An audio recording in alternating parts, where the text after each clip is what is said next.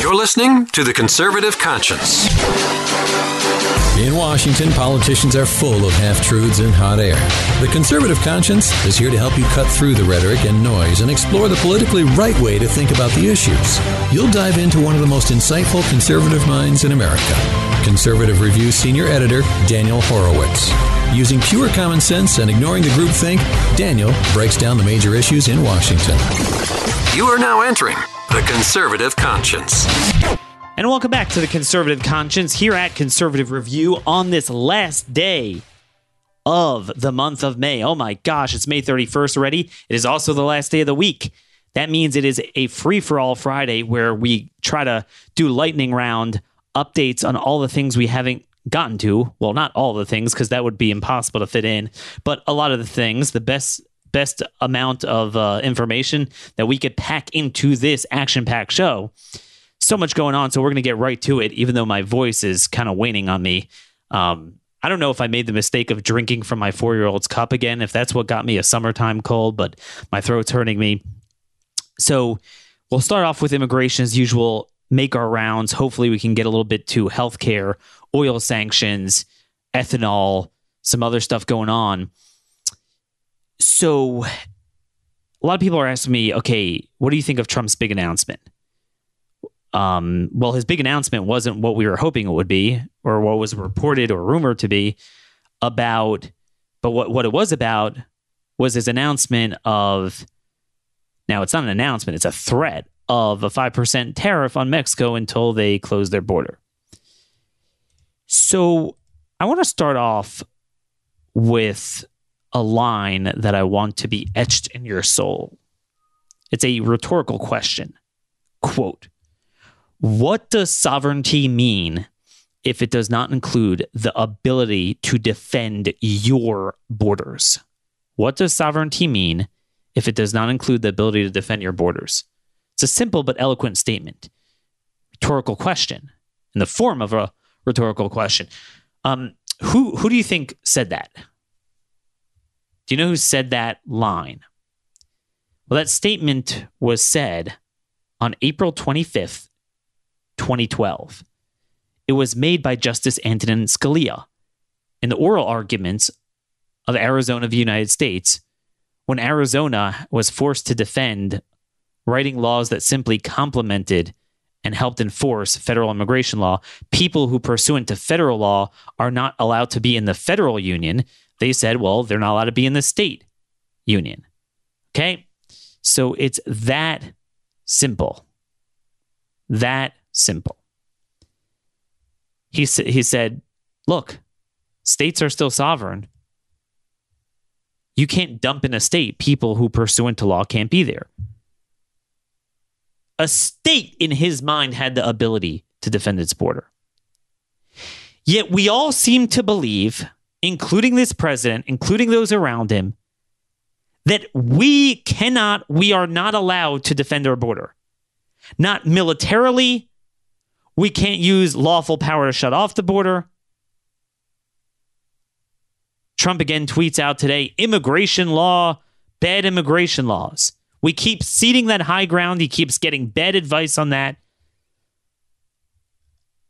When it's California judges raping the good laws, it's not the laws, and the laws were reiterated and re upped in 1996, passed the Senate unanimously, expedited removal of anyone who comes here and is not here for two two years. No review of an immigration judge, much, much less an Article 3 judge. Shall be detained turns into shall not be detained.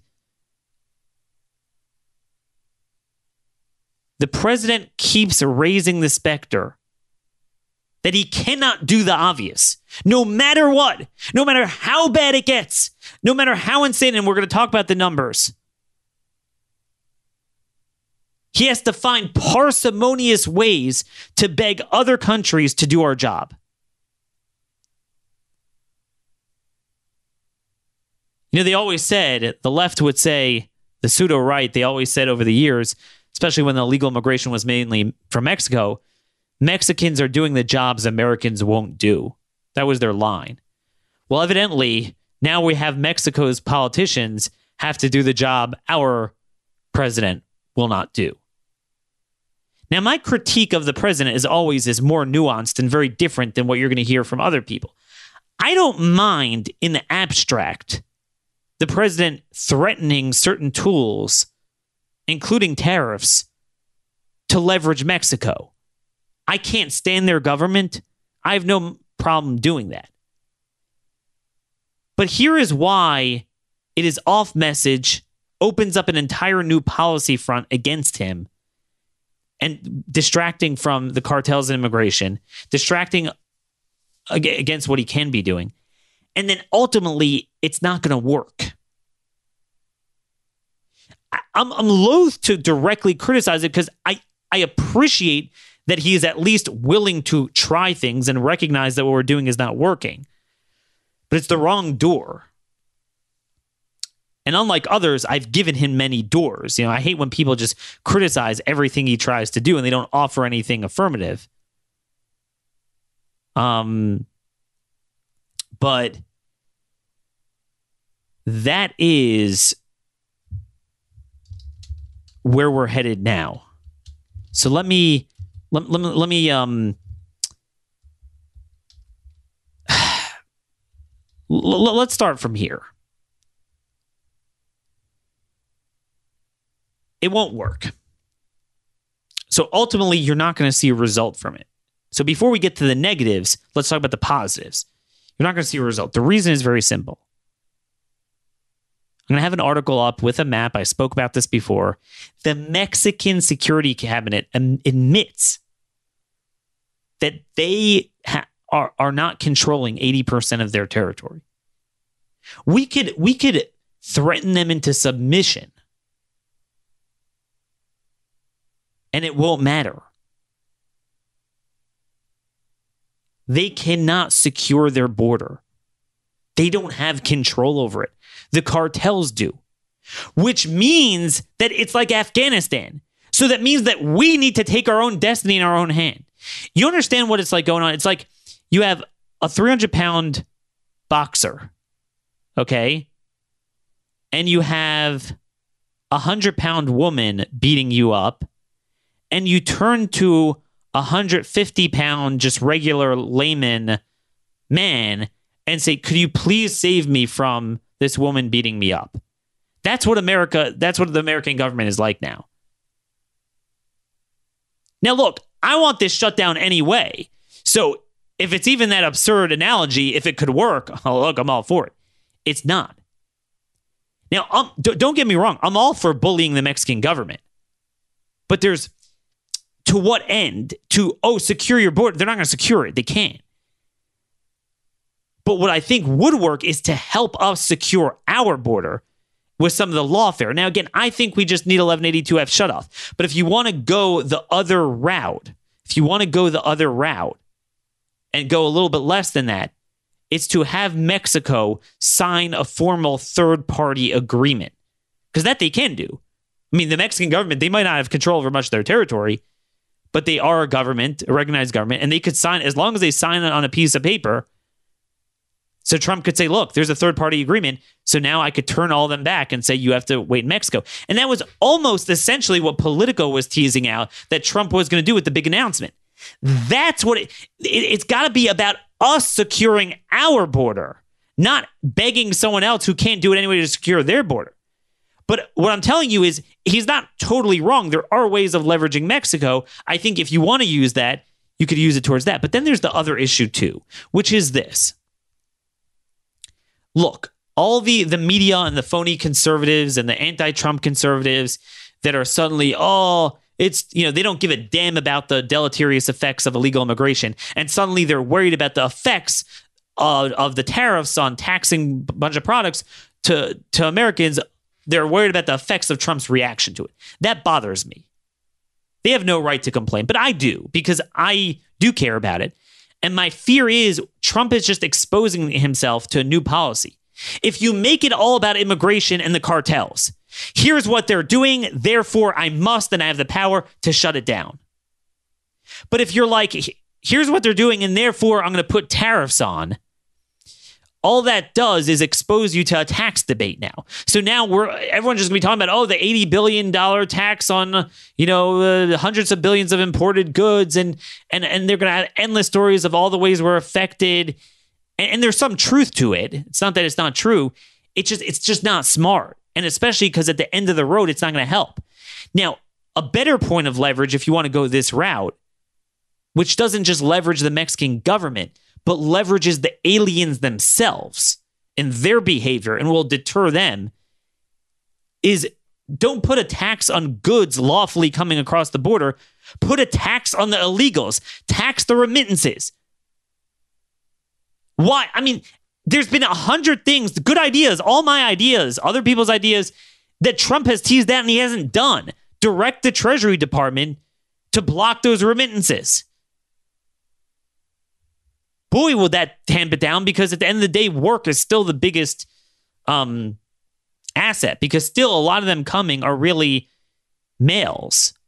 They're just coming with a kid uh, to with, with, the with the whole lawfare game, but it's not a matter of like families fleeing. There's it's, it's still the same traditional illegal immigration coming for work. Most of it. That's the biggest tool you have. To leverage Mexico, you better not let them in your border. Otherwise, we'll tariff you. I mean, they they just don't have control. I'm just telling you, that's just a reality. So this was the big announcement. Again, Trump continues to flounder and he's going to get blowback no matter what he does. But at least go the straight and narrow, the things that will get the biggest bang for the buck, that will directly address the problem, directly speaks to his authority and will keep the focus on. So, what are they going to say? Oh, now we're not going to have illegal immigrants. Well, American people don't care. Here they get to say Americans are going to be taxed. And then now it's, oh, you're hurting Americans, not illegals. You're the one hurting them. It's certainly unfair the people that don't care about illegals suddenly attacking Trump on that. But tariffs generally are not good. I've said before, I have a more pragmatic view that I don't mind as part of statecraft using it as a threat to negotiate to sometimes threaten tariffs. But just the end goal of tariffs is just not good. But sometimes, I mean, for negotiating purposes, there is fruit that is born from it. And in some agreements, like with Europe, I think it did work. But just in general, it's not a good idea. Now, one other point agree or disagree with Trump, this does underscore how immigration is so sensitively or so inextricably tied up in sensitive diplomatic negotiations, which is another reason why courts have no jurisdiction. And this, again, Trump needs to use, again, what? Executive power, bully pulpit, and veto pen. Why is he continuing? Meaning, once you accede that a district judge could shut down immigration law, and instead you message it as if the, the immigration laws are the problem, you're done. Oh, I'm going to threaten tariffs on Mexico. Just, you will get less blowback than people understand if you push back against the district judge's absurd judgment and give 10 reasons why he's wrong rather than the tariffs on all these goods. I'm just telling you. And that directly addresses the problem. That is the problem is the California judges. So um that's that's where we are with that. So on the court front, what happened last night, the same nutty judge in the Northern District of California that said he put an injunction on building the border wall denied the request from the administration to continue construction pending the outcome. I mean, so again, they're playing this game. Could could we please keep building? I mean, they're they're they're. this administration, no matter how bad the border gets, no matter how absurd these rulings are, I I don't blame them for the rulings, but they're happening under your watch, and if you countenance them and you agree to them and you accede to them and you legitimize them, then you are raising the specter that even this degree of border emergency of invasion we can't do anything about. Even this degree of separation of powers abuse from a judge is is um is okay. I mean, rather than coming out tomorrow and saying, "Oh, oh I'm gonna I'm to tax the goods of all these products. And, and, and let's just say, even if the media is exaggerating, but the perception will be that every product is going to be more expensive now. That really affects Americans. Isn't it easier just to say, um, this judge is ruling on something that is in New Mexico and Arizona? And he's in California and not even the southern district at the border. He's the northern district of California. He has no jurisdiction. There's no standing.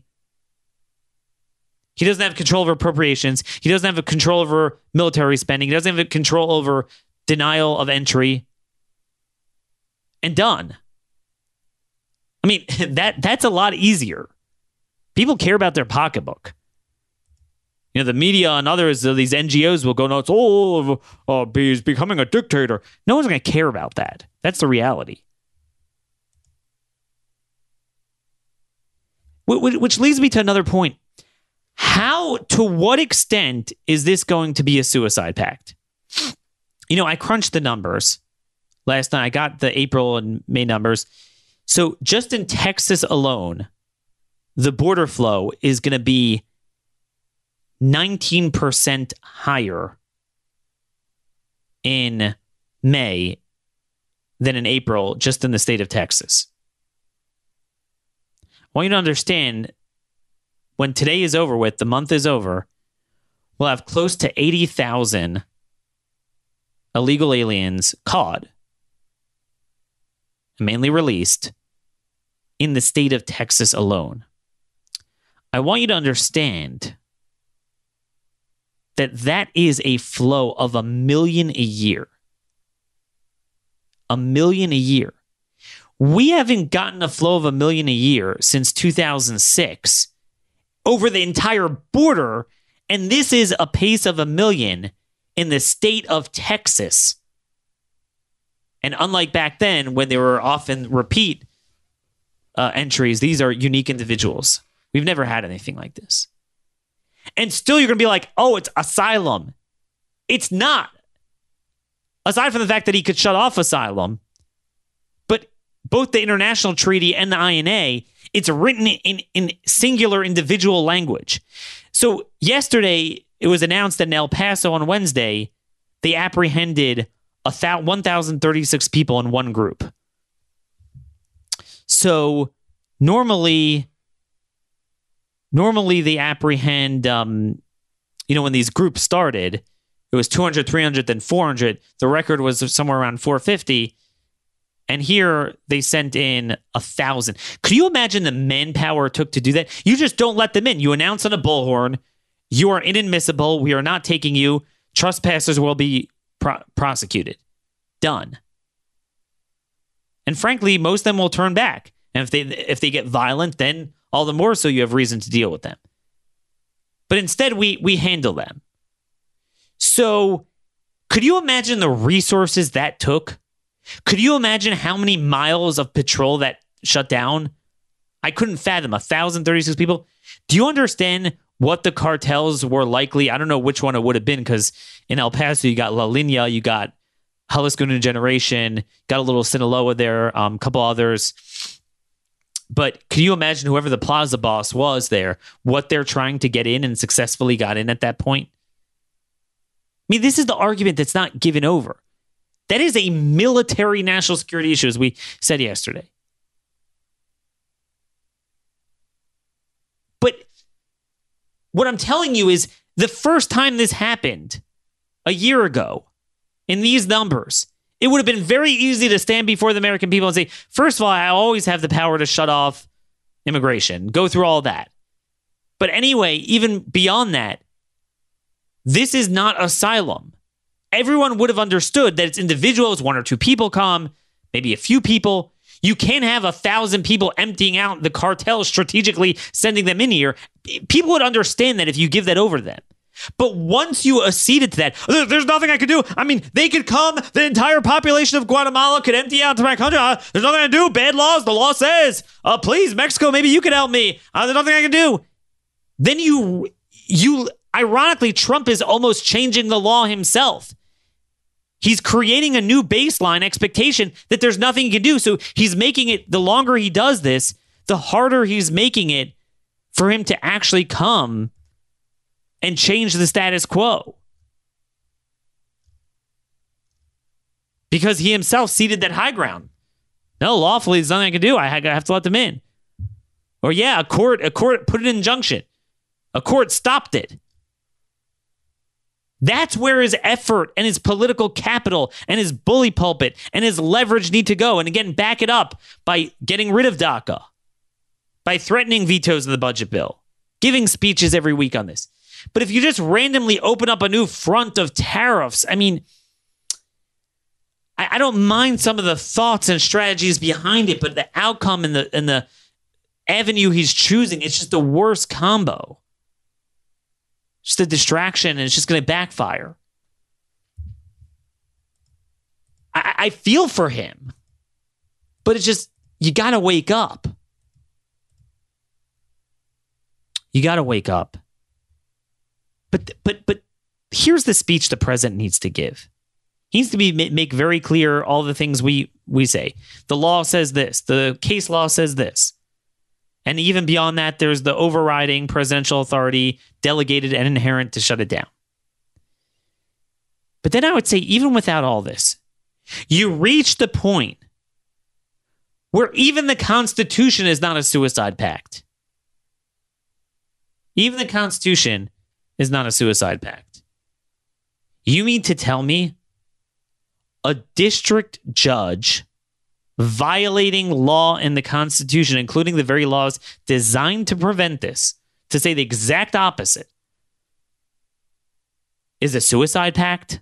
A district judge is a suicide pact that we will allow this degree of mayhem, threatening the fabric of our sovereignty.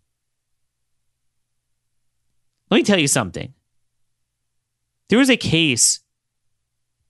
Many, many of you have heard the language, the Constitution is not a suicide pact. Let me tell you where that came from. It's not that exact language. The word suicide pact is used. I'm going to quote, I'm going to give you the quote in a minute. It's from Justice Robert Jackson in his dissent in a 1949 case, Terminiello, um, uh, Terminiello v. Chicago. Justice Robert Jackson, as you well know, was the champion of due process rights, of individual rights. He was the lead dissent in the Japanese internment Korematsu case. He was the lead prosecutor at the Nuremberg trial. In this case in Chicago, it was a matter of Chicago limiting the speech of like a fascist, like Nazi sympathizer in 1949 because they were scared about it causing mob riots. Now, this was a case of straight up an American citizen, straight up First Amendment, straight up free speech. But nonetheless, the violence that it would cause just in that city. So, um, the actual ruling was really for the individual against the city. But the line that everyone uses actually comes from the dissent of Robert Jackson. And he said like this. Um, let, let me let me give you a full background here.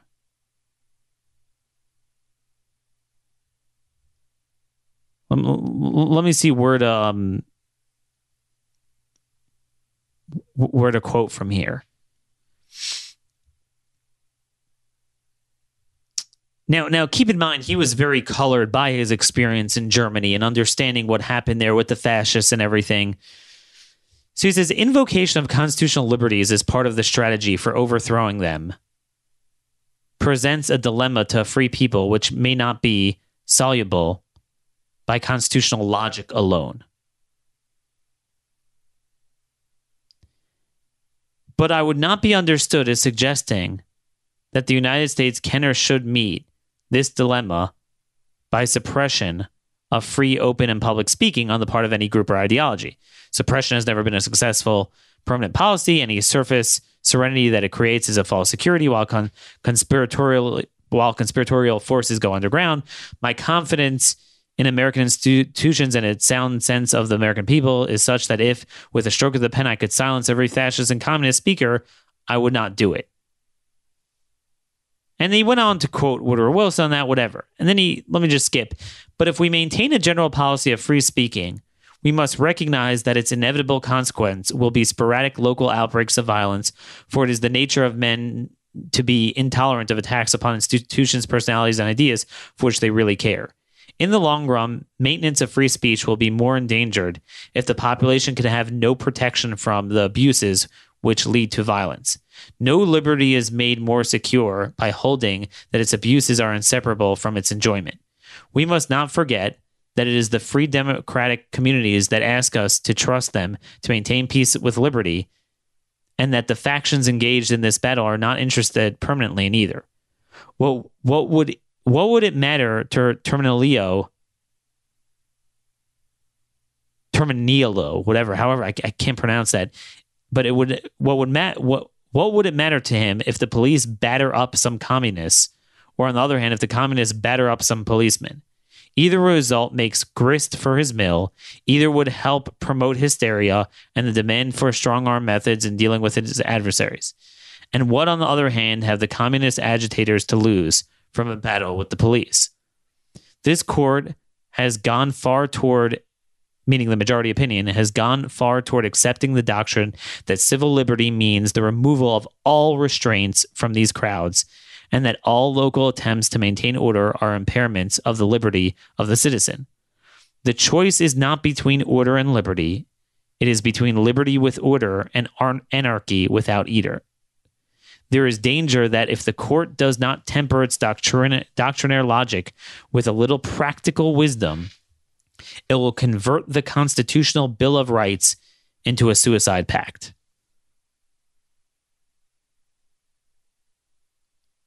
Okay? So that's where the state he didn't say the Constitution is not a state. He said if we continue to go down this path, it will convert the Constitutional Bill of Rights into a suicide pact. He's talking about citizens, an American citizen with an unambiguous First Amendment right. Being, you know, charged with incitement or whatever, whatever the case was there. But nonetheless, whether you agree with him in this case or the majority opinion, but I think everyone understands it's become an aphorism, the Constitution not, not a suicide pact, that you reach a point where what he is saying is definitely there is truth to it and it's properly applied. That you you reach a point where liberty, where you have liberty with order, or anarchy without either. That if you so take one aspect of the Constitution at the expense of everything else to the gates of hell, like Amelia Bedelia literalism, that you could reach a point where you get nothing and you just destroy your entire country. How much more so when you're dealing with an invasion empowering and empowered by the most violent entities at our border with the cascading effects of human trafficking, sex trafficking, labor trafficking, crime, gangs, drugs, the safety net, the hospitals, the, the, the threat of diseases, everything converging on that border. Even if there was a constitutional right to immigrate, Justice Jackson would tell you you got to shut it down. How much more so when there is no such right? And the laws say shall be detained. And the president could shut it off. And a district judge, are we going to make convert a district judge to a suicide pact? Let me move on to immigration specifically. I started out the show by citing the statement from Scalia about what is a sovereign nation if you can't defend your own border. He was talking about a state. He was saying sovereignty is so important that when you have the security and, and, and fiscal problems of invaders, even a state should have a hand in defending its sovereignty. I want to read you to you what Scalia said about Arizona. in the in the famous Arizona case.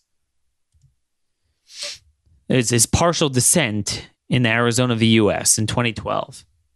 So, as you all know, Arizona sat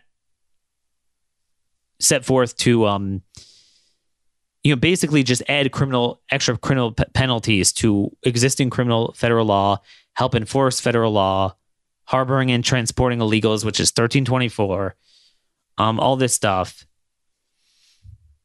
and um, you know, the majority opinion ruled, at least as applied to several clauses of the Arizona law, and that include the jerk off um, Justice Roberts, that no, you're preempted because only the federal government could do that. And Scalia said,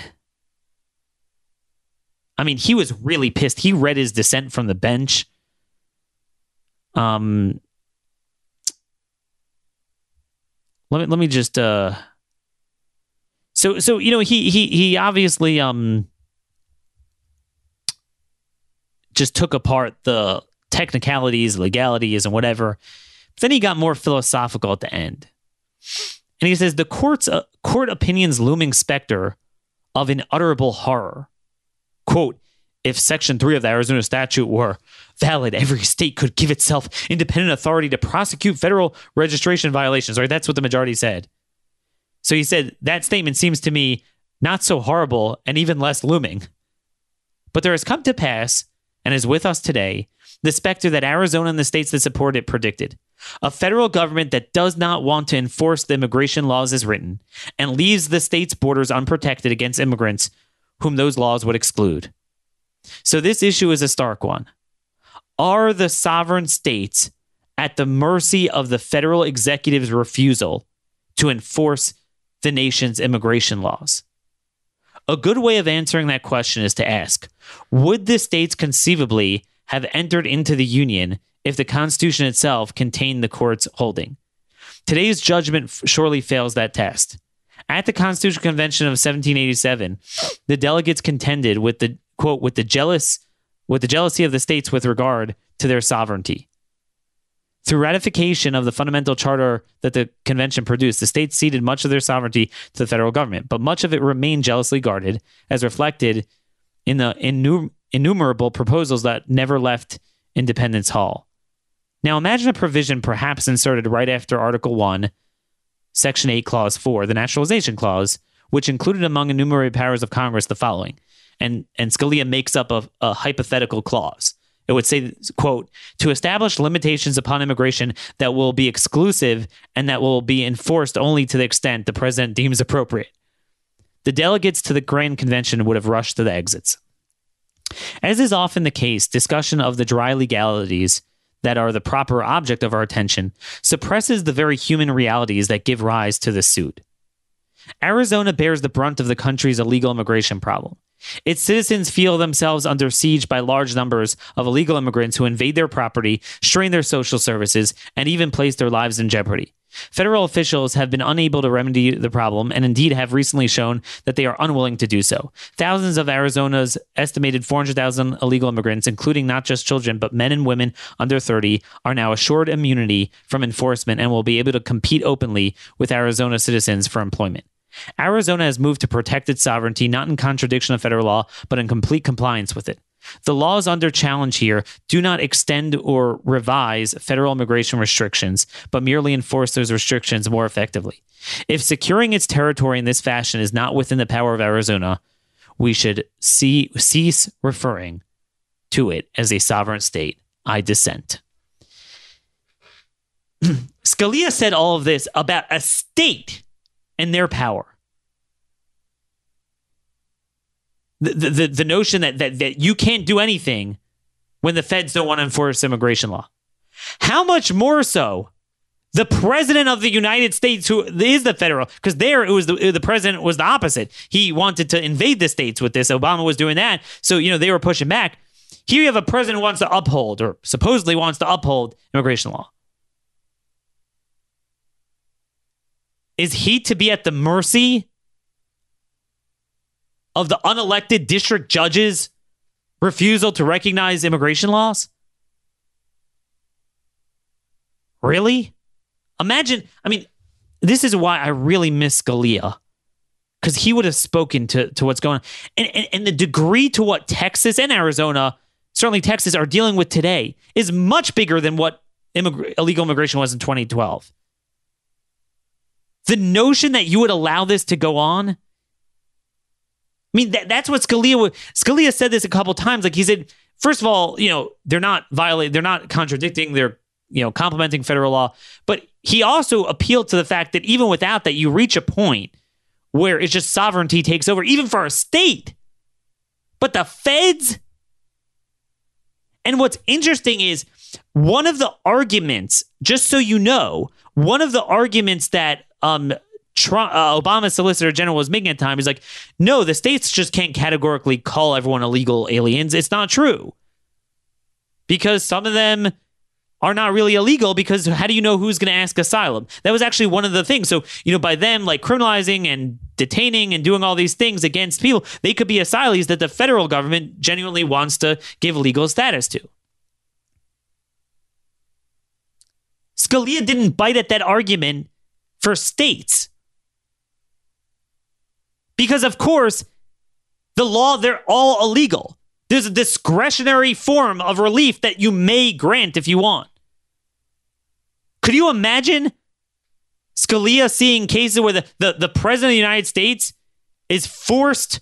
No, they're not illegal. You have to let them in and you have to release it because maybe they have an asylum claim. No. There is nowhere to run or hide from this argument I'm making. You either make it and we preserve our country or you lose it. If you're if you're if you're talking about tariffs, you've lost the debate. This is the speech that needs to be given. And we have a lot of other things to talk about, and I wish I could move on. But there's just so much breaking, even as I'm talking now, that buttresses our point. First of all, Drudge just put up our article on the May numbers from Texas it's at the dead center in the top. So hopefully that will make its rounds in the White House. But you know, I, I just you know, for example, one of one of our longtime fans, listeners, a uh, friend of the show, emailed me. I think uh, talking talking about Josh. So I I did read your email. I can't remember if I responded. But Josh is concerned that he not concerned, just said, "Hey, maybe at least talk a little bit more about the pro life victories. That you know, that's one bright area. a lot of pro life victories, and I'll note that the, the problem with that is even the one area that looks bright, it's bright relative to every other issue they won't even pretend to fight. Here, at least, there's an element of Republicans, mainly on a state level or exclusively on a state level, that are at least willing to hold that line. But if you look, are we actually making progress on the outcome? That's all in the courts. And no, the courts will not make progress because we're not making progress on fighting judicial supremacism. If you can't even push back against the district judge controlling border wall construction and the entry of aliens, then certainly over something that has notoriously been in the courts for several generations and they've controlled it lock, stock, and barrel, there is no progress on the life issue until until you um push back against judicial supremacy. And again, I'll note that while our audience certainly cares about that for the right reasons, a lot of these Republicans, it's only an easy out because there's so many stories now with babies being born at 20 weeks and they have pictures and the technology. Who doesn't love babies? So they could easily coincide the right thing to do with virtue signaling, which, look, I'm fine with that but it doesn't portend any change in the party, any change in the movement, and any victory on anything. Sorry to put a damper on that.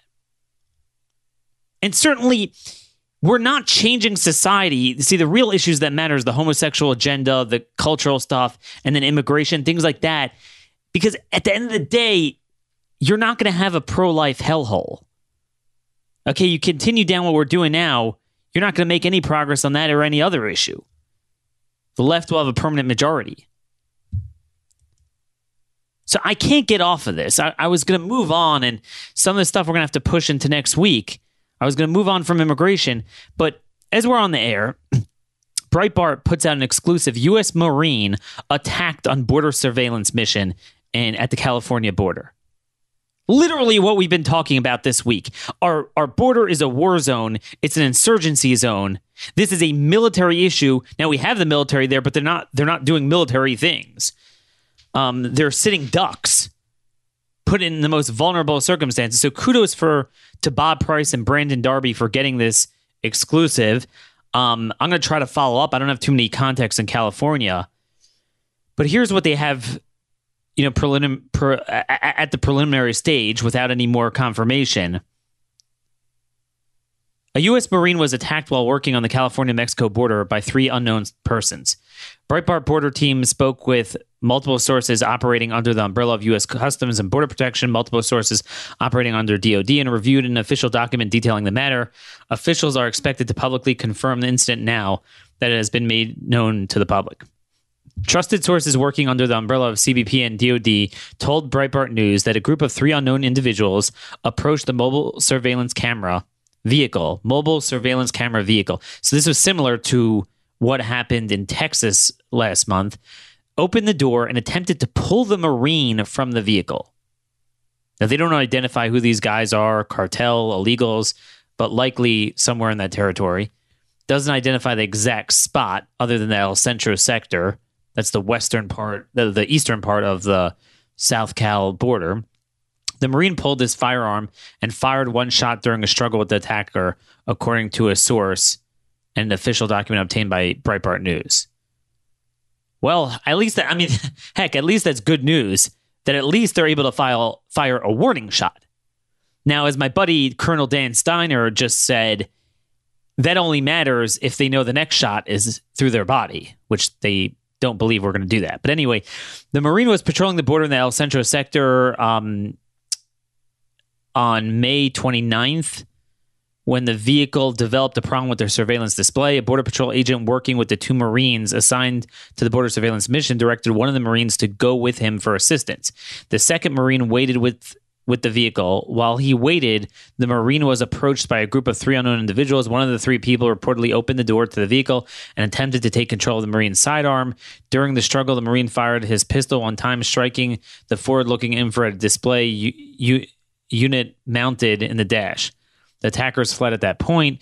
During the border surveillance operations, the MSC vehicle operate in a blacked out condition. The condition restricts situational awareness from inside the vehicle, according to the official document obtained by Breitbart. Protocol calls for one of the pair of Marines to be on roving patrol outside the vehicle to provide security while the second Marine operates the surveillance equipment. Another source told Breitbart that one or more of the individuals were captured about two miles away from the vehicle. Now, I don't know how close this was to the border, you know, if it was like right on the border like the other incident or a little bit farther away. Um, if these were random criminals, could be leftists even who don't like border patrol. I mean, I don't know. But I'm just saying what we do know is that the border patrol and military whether it's active duty like this clearly was or National Guard, they are put in dangerous situations as sitting ducks rather than in combat mode. That is the problem. I rest my case. Okay, that is exactly what we're talking about. And meanwhile, you know, CBP is putting out on Twitter all this stuff about tunnels being dug in Arizona. Again, that's an invasion. That's an insurgency. Let's be honest here. So that's with that. Just to move on a little bit, I noted yesterday that one one good piece of news is that we're making progress on sanctions on Iran. Remember all that doom and gloom. Oh my gosh. Oh my gosh. The price of oil is going to spike. And I said, What do you mean? I mean, we have record production, and Saudi Arabia for once in a generation, is actually on our side. And they're going to do everything they can to make the sanctions on Iran work for their purposes.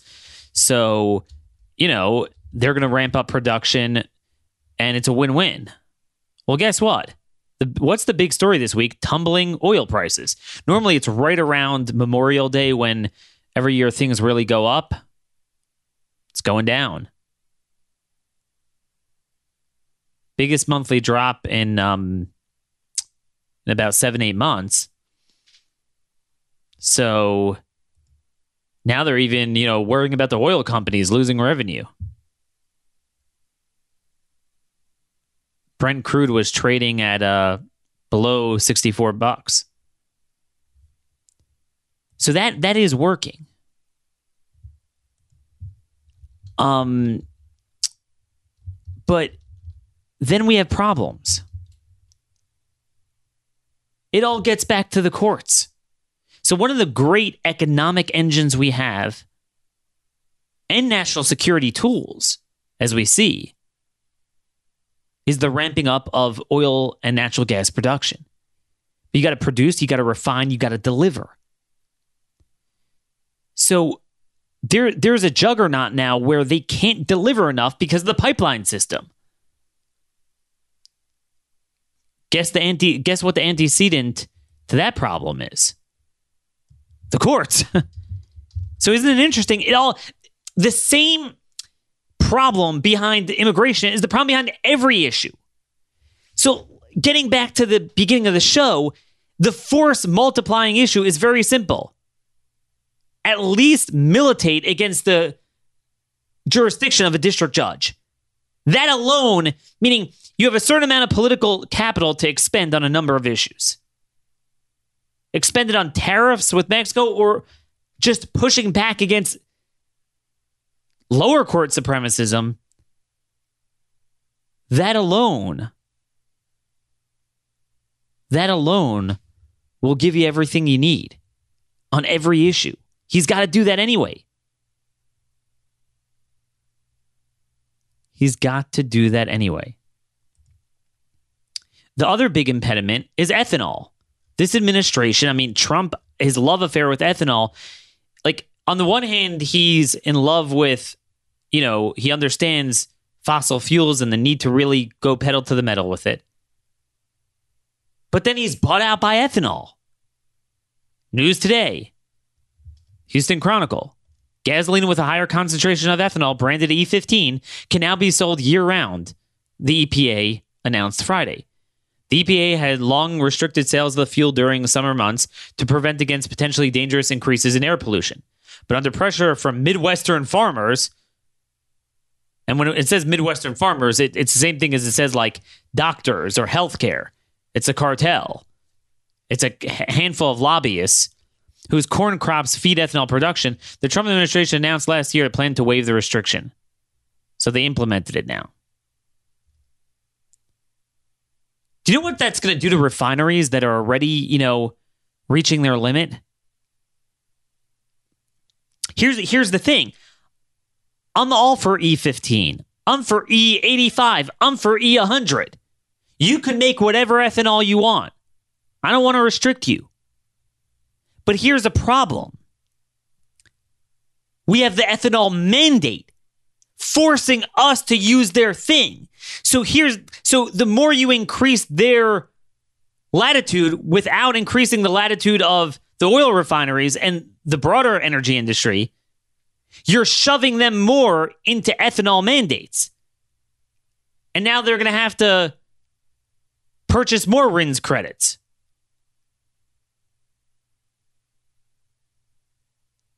So, um, that's going to kill these guys. You, you know, I, I love it how, you know, the lobby for E15 they love to couch in terms of freedom and free markets. Or you're, you're regulating. We're anti-regulation. You're preventing us. Look, I'm all I'm all for that if you're on your own.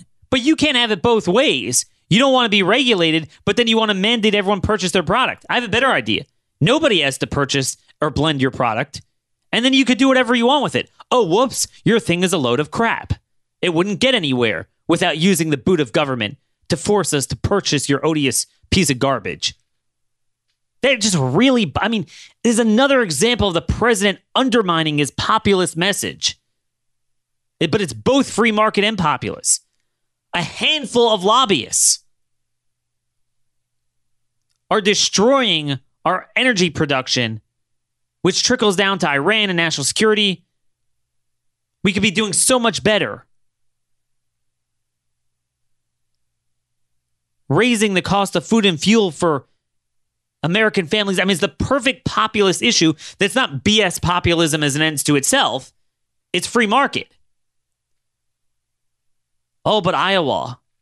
Cruz won Iowa, beating Trump himself, taking the other side on the issue. Come on. Jeez. So that's that's one thing with that just really really gets to me. A couple other things here. AOC Alexandria Cortez, whatever her name is, joined with Chip Roy, Ted Cruz, and a couple others to introduce a bicameral bipartisan bill barring members of Congress who retire from becoming lobbyists. Now, I, I want to, the main point I want to make has nothing to do with this bill, but now that I'm mentioning, I'm just going to give you my quick thought. I have no problem with it. I mean, I'm all for barring lobbyists. It's probably unconstitutional. I mean, depending on how they define what a lobbyist is maybe in a certain specific capacity, Congress could regulate that. But in general, as much as we don't like Congress critters, at the end of the day, once you're done, you're a private citizen. So to prospectively say you can't lobby, I mean, I could petition my government for anything I want. The issue is our government needs to run based on the Constitution. See, lobbyists only matter because, you know, I could take money and give it from some to others. I could regulate this. I could mandate. You can't mandate private industry and private people purchase ethanol. So, like, I'm all for ethanol lobbyists. You could lobby the veracity of your product all you want, the efficacy of your product. But you can't mandate that on me. Moreover, if you're going to go the populist route, term limits is better. But either way, you're going to need a constitutional amendment, in my view. But um, but but that's not my point here. My point is, you look at AOC, and you see she really does believe. Meaning, our side is so worried about her, bashing her and everything. And look, I'm no fan. I mean, her views are repugnant. She's not the brightest tool in the shed. But even with not being the brightest tool in the shed, look at how productive she is. I looked at that and I said, she really believes certain things, really is committed to pushing them. In this case, it reaches out to Chip Roy and Ted Cruz. Every day she's on to something else. Say what you want, but this is someone who every day of the week wakes up with an agenda. She's not a balloon in the wind. She has an agenda to drive every day, just like I do. There's very few of me on the side. But there's one other element. There's very few people on our side that do that, but there are a few like Chip Roy, whatever. But then there's a second thing that's lacking. AOC is not the sharpest tool in the shed. But she has she didn't create this movement, the movement created her. They have an existing movement. So anything she needs to draw upon, talking points, data, narratives, stories, press releases, money behind it, activism, rallies, free media, she's got it. She doesn't have to know a lot. She could go on and on. Environment, immigration, crime, lobby, boom, boom, boom, boom. She can go on. Our guys, like, I'm telling you, even my best friends, it takes them five months to engage on an issue. And some of it is because who are they going to call for help? They have nobody to help them. You know, they know the media is going to slaughter them if they get any detail wrong, any fact wrong. And they reach out to me, Daniel, like, what's the story with the legalities of this on immigration? What's the story? And look, I'm just one person handful of other people. They have thousands of people they could draw upon, all these NGOs that will supply them with everything they need. It was just a thought I, you know, that popped in my mind as I looked at AOC. Okay, and again, I'm just going through the lightning round of things I wanted to get get out of my chest. Um, my buddy is at the Texan. It's a new conservative publication in Texas that covers Texas politics. So their reporter actually got called on by Beto at one of his rallies, and they asked him the question. They cited our data that a third of people from Guatemala would like to come to America, and that's millions of people. So they asked him, "So do, do you would you do you believe we should bring in?" I forgot the number, you know, seven million or whatever people. You know, is that should we do that? Now, of course, quietly the answer is yes, and of course we know he wants that.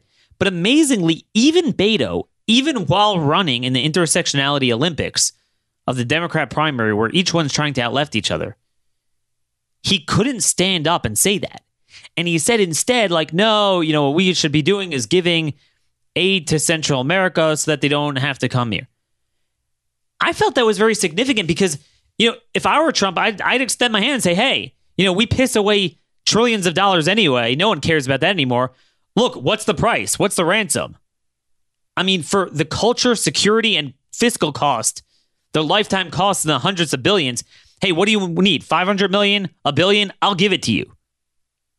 But the broader point is notice he when when you actually bring the issue out, the starkness of the magnitude, the size, the effect of the migration, people don't want it. And they know that. It's like what I said with Palm Beach and Broward counties. Solid, solid blue counties.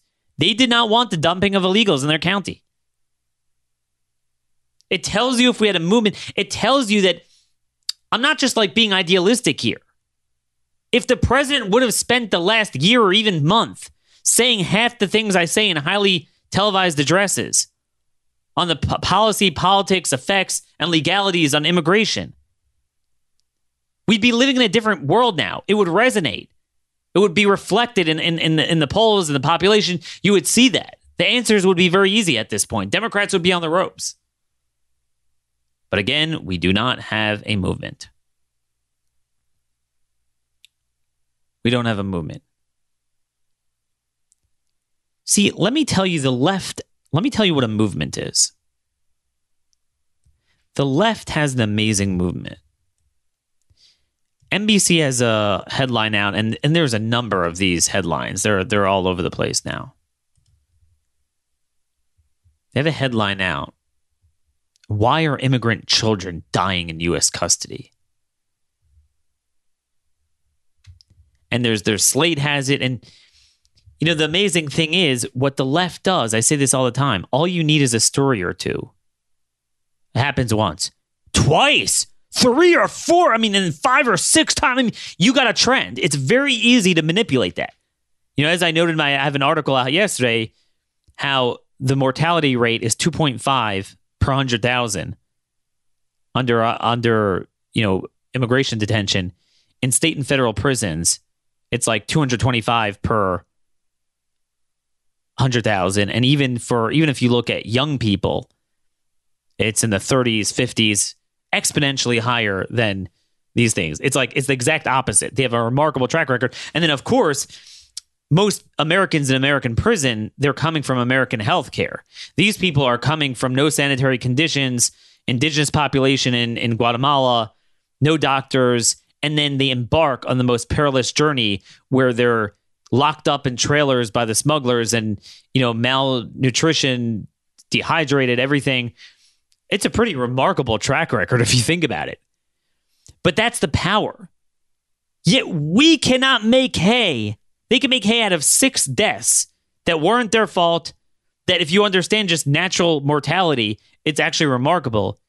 And we will not make hay of at least 2,000 people killed every year in America by these people because we don't have a movement.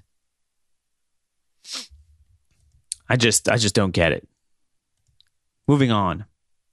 Some of you might have seen the Wall Street Journal did a hit piece on Josh Hawley for, God forbid, standing up to the conservative legal movement and questioning a liberal Republican judicial nominee.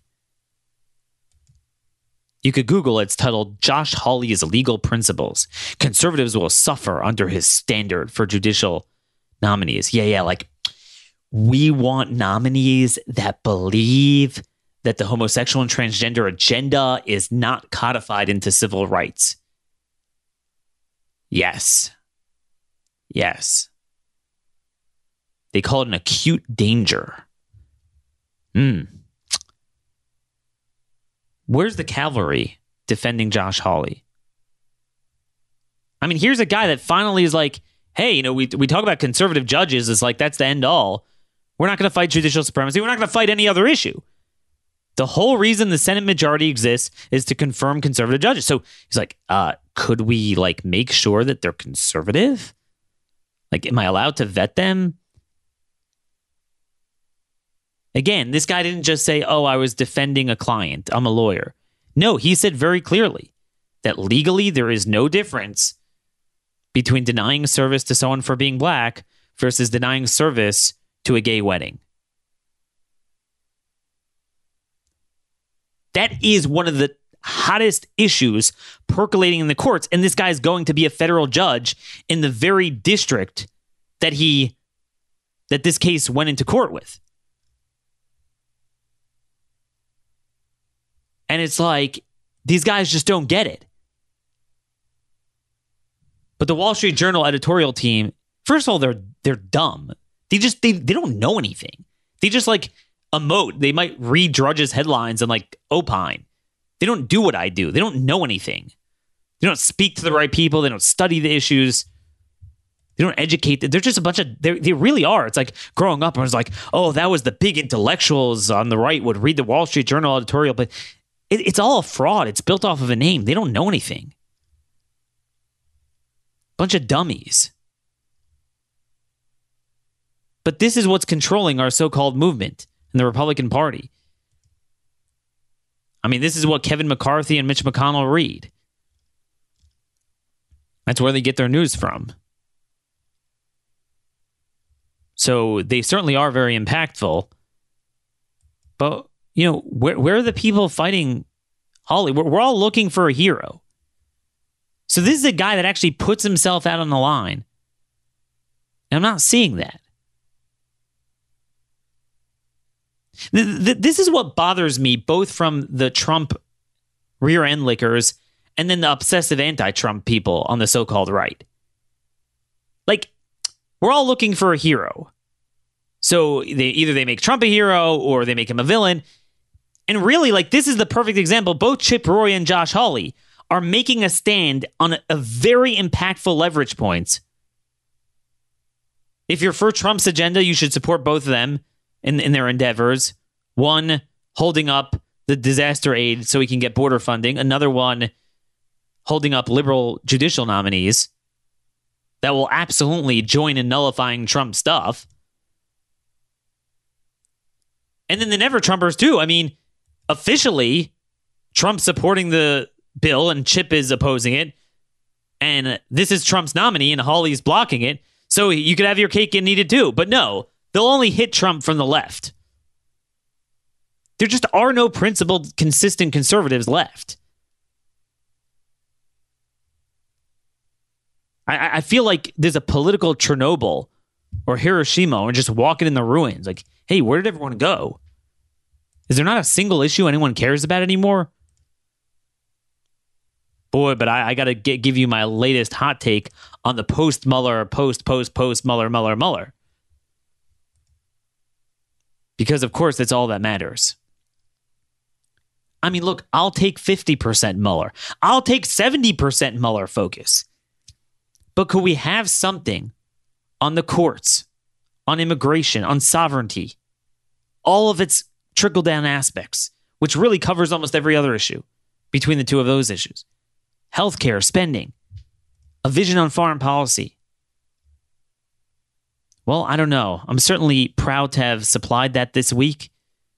Had a great week here at Conservative Review. Review. We're going to do this again next week. We're looking forward to a little rebranding of the show, as I as I noted in the coming weeks. You know, I'll just leave you with this.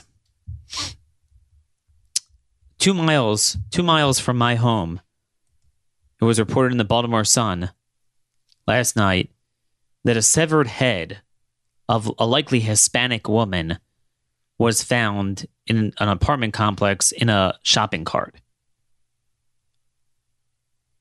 And there really are no other details. A severed head. Now, people just ignore this intuitively because, you know, yeah, Baltimore killings is the murder capital of the country, of course. But it, but no, this is there, there's something very important here. Severed head of, an, of a Hispanic woman. That's very likely not the typical black gangs in Baltimore City doing their thing. They, they shoot people. This is very likely the hallmarks of either cartel, transnational gang, or both.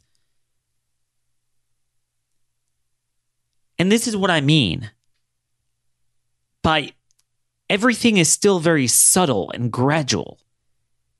And not not enough people wake up, but if you if you clue them in, they'll understand it.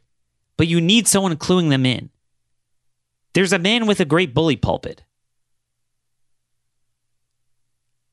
And that man, whether you love him, are okay with him, tolerate him, or hate him on the right, the reality is he's got the only ability to do anything now.